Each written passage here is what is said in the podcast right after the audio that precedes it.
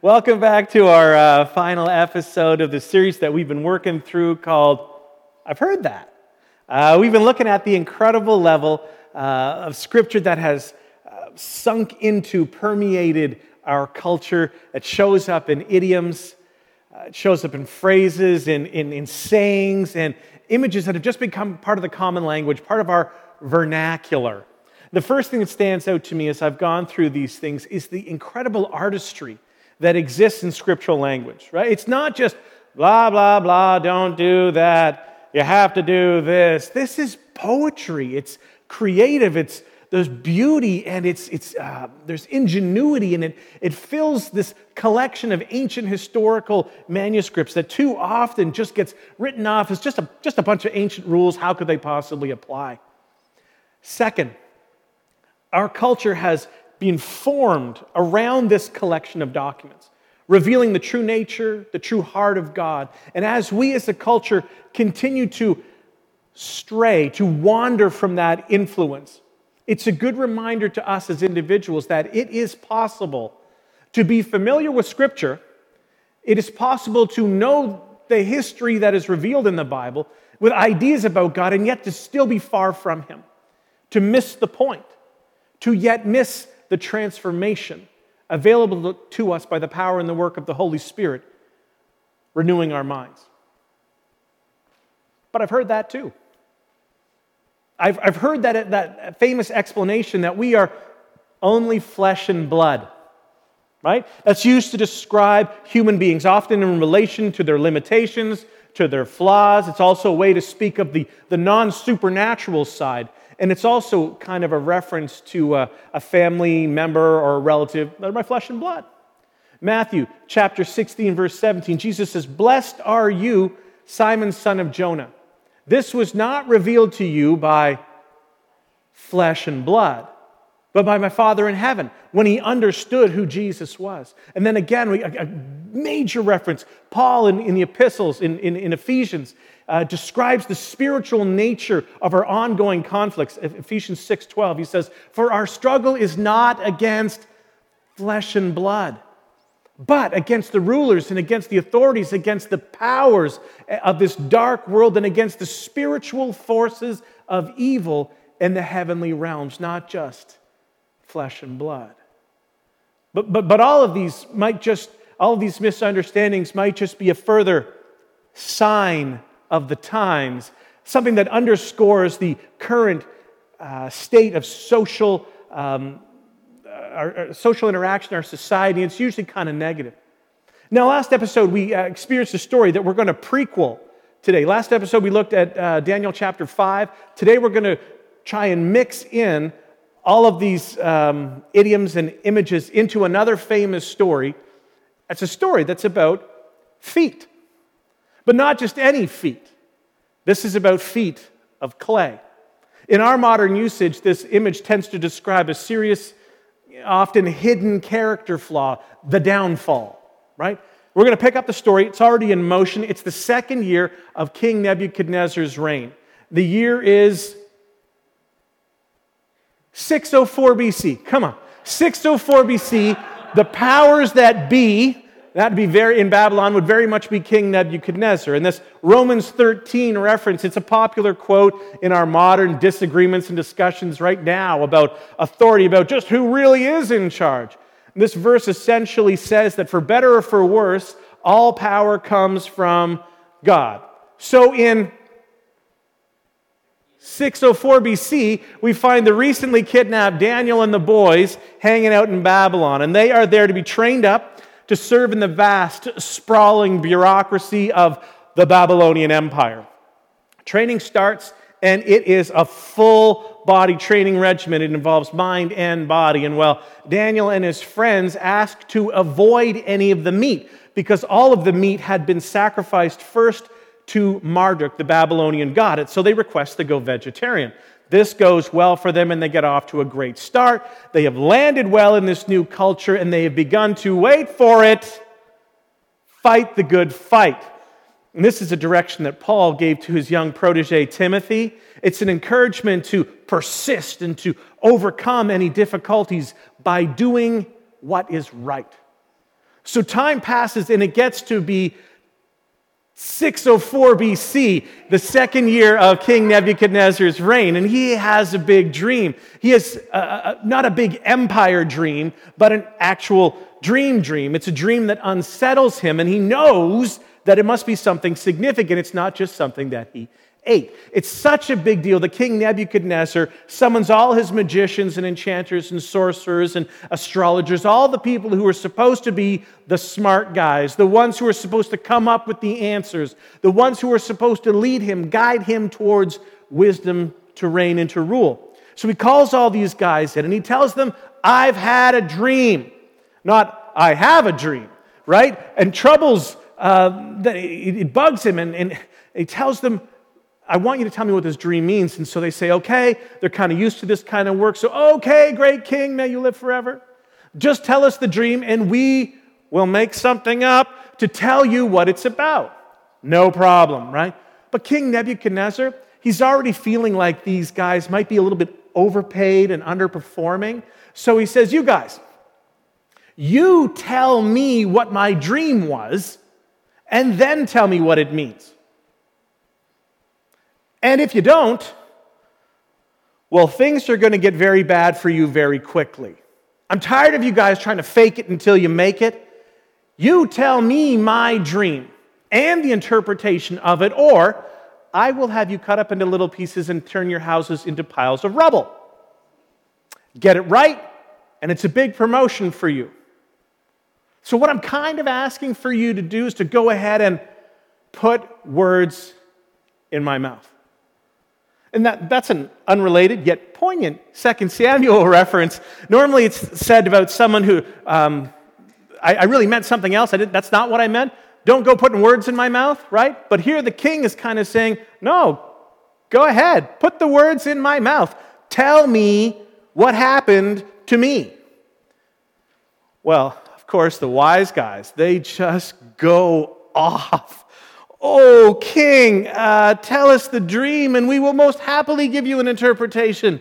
Come on, king, it's quid pro quo, right? There has to be some give and take, but Nebi, nah, he's having none of that. Nope, fellas, you tell me the dream and the interpretation or it's all over for you, right? And by the way, I can totally hear you stalling me right now. Don't do that. Well, as you can imagine, these guys don't like this one bit. And they basically say, even if you searched the four corners of the earth, that's from Isaiah chapter 11, my king, no one can do what you're asking. You can search the length and the breadth, the farthest reaches of the globe, and it won't make any difference. No one can do what you want. So all the magicians, the sorcerers, astrologers, etc., they're all threatened with death. And they say to the king, in Daniel chapter 2, verse 11, what the king asks is too difficult. No one can reveal it to the king except the gods. And they do not live among humans. Or at least God does not yet live among humans, right? That starts at Christmas. So Nebi looks at them and he thinks to himself from 2 Samuel chapter 1, he's quoting, oh, how the mighty have fallen. Well, guys, I was beginning to think that you were all, a little bit overpaid for the good that you are to me. Fellas, I'm going to reference 2 Kings 20 here and say, it's time to put your house in order. Resolve your personal problems, organize your business affairs, because your time is up. The decree is already made, the wheels are in motion. All wise men are to be put to death. Daniel, not there, but he hears about this. And he inquires with wisdom and tact, what happened to make the king so mad? And he gets the executive summary, and then he quickly books an appointment to see the king. He slides in just under the wire in the nick of time, or at the 11th hour. That's from Matthew chapter 20. The last possible moment before it's too late to act or to intervene. Daniel arrives before the king. And he says, king, I can do what you're asking. I just need a little time. So then Daniel leaves and he goes to pray about the answer. And he doesn't do this alone. He also asks his friends to pray with him. Daniel chapter 2, verse 17. Then Daniel returned to his house and explained the matter to his friends, Hananiah, Mishael, and Azariah. And just who are these people, right? How is it that we've never heard of these obviously important friends of Daniel? They're important in his life. How come we don't know? Little time warp. Jump back in time just a little bit, like a dream sequence in a movie we have to remember. It says, we go back in time just a little bit. Daniel chapter 1, verse 6. And they're talking about who was coming in to Babylon, who has just been scooped up out of Israel and brought over. Among those who were chosen, there were some from Judah. Daniel, Hananiah, Mishael, and Azariah. Always in the same order. Verse 7, the chief official gave them new names. To Daniel, the name Belteshazzar. Not Belshazzar, right? But Belteshazzar. Not Belshazzar from last week's episode that was Nebuchadnezzar's grandson. And then to Hananiah, the name Shadrach. To Mishael, Meshach. And to Azariah, Abednego or Abednego. These dynamic veggie buddies are still hanging out with Daniel. They're still a crew. And they know that only God can help. And so they've got to pray together. There is no way that they are going to come out of this alive if God doesn't intervene. So they begin to pray, to communally discern together. They beg God to please move mountains for them, to achieve something that otherwise seems impossible. We get that move mountains from Matthew 17, Matthew 21, Mark 11, 1 Corinthians 13. Please, God, move mountains, reveal the mystery so that we will not be executed. Daniel 2:19. During the night, the mystery was revealed to Daniel in a vision. Then Daniel praised the God of heaven, 20, and said, "Praise be to the name of God forever and ever. Wisdom and power are his." 21, he changes times and seasons. He deposes kings and raises up others. He gives wisdom to the wise and knowledge to the discerning. So whenever true wisdom is found among men, it's a gift from God. And true understanding, also a gift from him. Verse 22, he reveals deep and hidden things. He knows what lies in darkness, and light dwells with him. 23, I thank you. I praise you, God of my ancestors. You have given me wisdom and power. You have made known to me what we asked of you. You have made known to us the dream of the king. Daniel gets back, goes to see the king, and he says, I have the dream and the interpretation for you, but right up front, don't misunderstand, please, because this is not because I'm really great and they're all really bad. This interpretation comes from the Most High God, just like the dream came as a gift from the God Most High. This dream is about things that are yet to come. And that takes us to another famous phrase or word, apocalypse or apocalyptic. Apocalypse writings could be translated as revelation or discourse, disclosure. It's a literary genre, and all literary genres need to be read knowingly and according to their genre type. So this style of writing from the dream is highly symbolic and concerns visions or prophecies of the end times or of the age to come. Now, can you think of another historical manuscript in the New Testament that is famous for apocalyptic writings? The book of Revelation, yeah, the book of disclosure. Apocalyptic literature is usually written as code. It's to hide its true nature from oppressive elements that are around, but it's formed in such a way as to be hope in dark times. So don't worry. I know things are dark now, but these events will unfold to God's desirable conclusion. Things are moving in a good way, even if you don't see it. And that is what this experience is in this small apocalyptic disclosure. Nebuchadnezzar's dream is an apocalyptic dream, and it hints at the history that will unfold and God's plan to save the world, and that plan is Jesus. Here's the dream and the explanation. Daniel chapter 2, verse 31. Your Majesty looked, and there before you stood a large statue, an enormous, dazzling statue, awesome in appearance. 32. The head of the statue is made of pure gold, the chest and arms of silver, its belly and thighs of bronze. 33. Its legs of iron, and its feet partly of iron and partly of baked clay.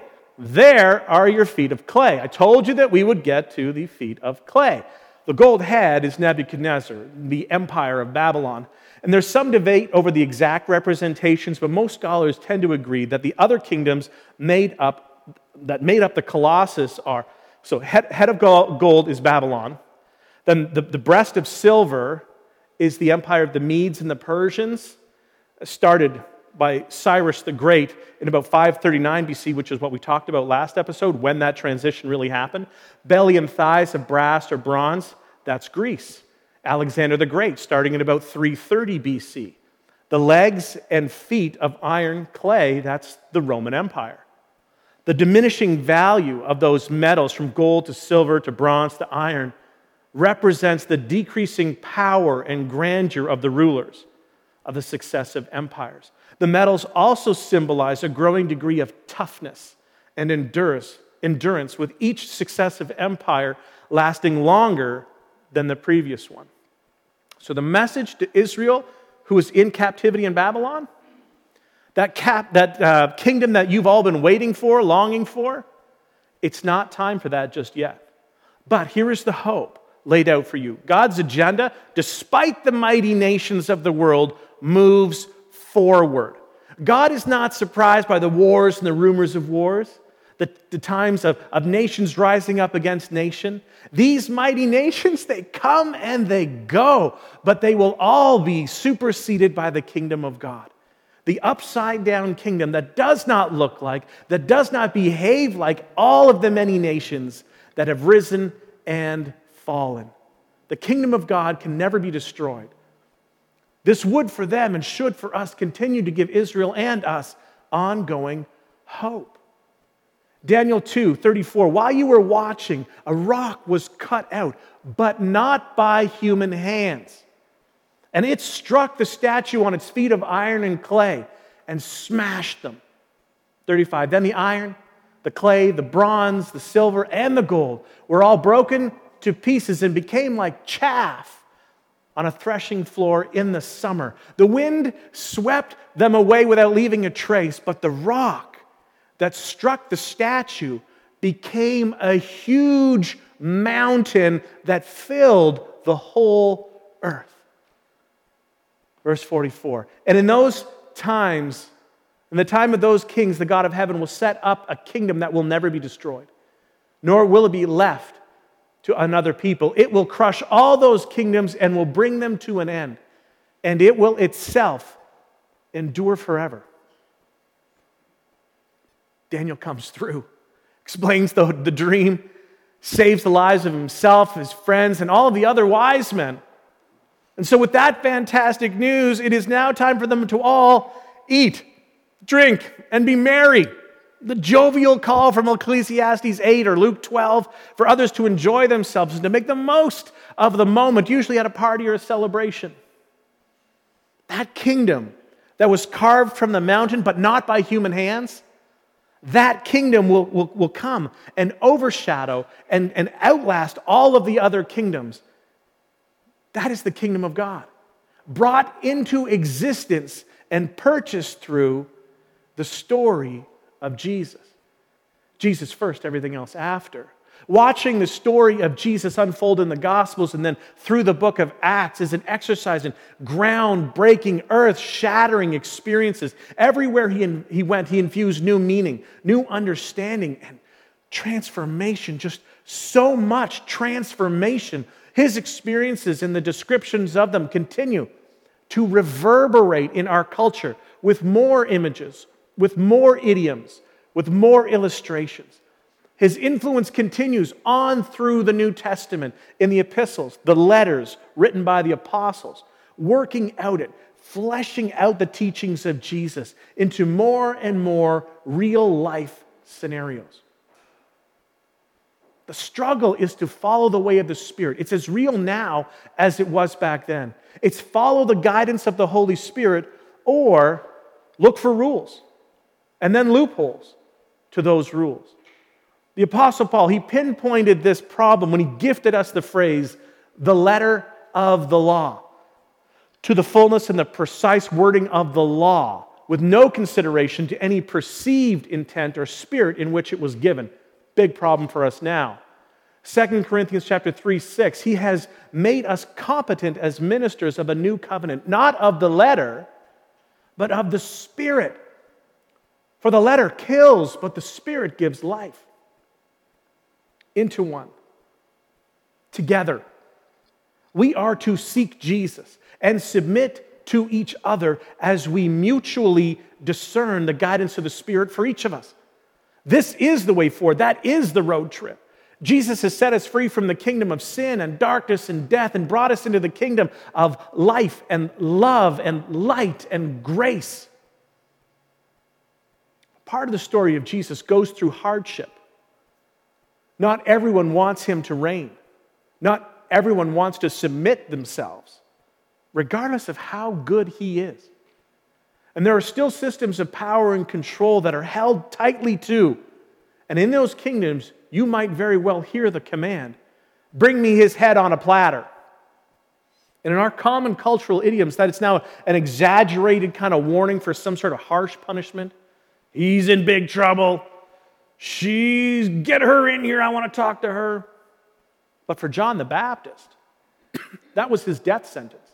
That young girl's request on behalf of her mother was really and truly John's kiss of death, which is an event or an action that's often ironic that certainly will cause disaster or cause something to fail. That's how we experienced it in our world, but that event that froze this concept into our collective cultural carbonite was that the disciple Judas betrayed his master Jesus in front of the temple guards' mob by greeting him with a kiss that led directly to his capture, imprisonment, beatings, false trial, scourging, crucifixion, and then death. Who knew what darkness could flow from a kiss? Who knew what hope could flow from such betrayal? And all along the way, the case had to pass before the regional governor. His name is, well, his title is Pilate. Pilate wanted nothing to do with the case or the people bringing the case to him. He finally gave in to their wishes. But he wanted them to know that responsibility lay on their hands, not his. So he ceremonially washed his hands. He hoped, like many of us hope, to wash your hands of the matter, to absolve responsibility for something contentious, therefore distancing yourself from possible future blame. But history remembers him as culpable. After his horrifying death, the words that Jesus had spoken earlier in Matthew 16, they took on an even more ominous tone. Jesus called all sorts of people to follow him. People like you. People like me. People who would feel like there was no possible way that he could mean me. How would he call me? But he called us all equally to take up your cross. There's a hardship or a burden or a sacrifice that you must endure. Matthew 16:24, then Jesus said to his disciples, if any of you wants to be my follower, you must give up your own way. You must take up your cross and follow me. Pick up death to yourself. Pick up your humiliation. Pick up your others first mindset. Pick up your identification with Christ and follow the only one who knows the way to life, true life, eternal life. And that's the invitation to you as well, to follow. Kind Father, thank you for the gift that we have of Jesus, in Jesus and through Jesus, all of these gifts. Thank you for someone that we can look at to follow. Thank you for not just making a list of rules that I will undoubtedly try to get out of, try to find the limit for. How much do I have to do? How little do I have to do? How much do I have to do? I want to know. But you've given us the gift of the Spirit instead. That would guide us. That would call us to heights that are previously unimagined. That would empower us as we go. That would transform our heart and our mind.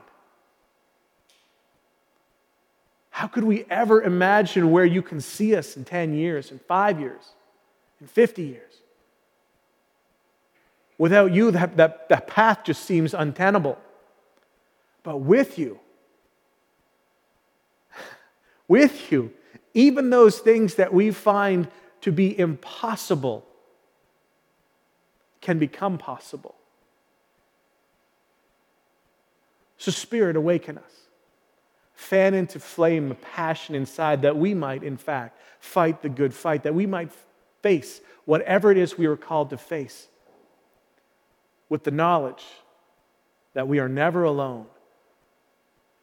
We are empowered into partnership that brings about our transformation and the transformation of the world, serving in the revealing of the kingdom of God, the kingdom that will never end. The kingdom that can never be destroyed. Thanks for choosing us. Thanks for allowing us to be in on it with you.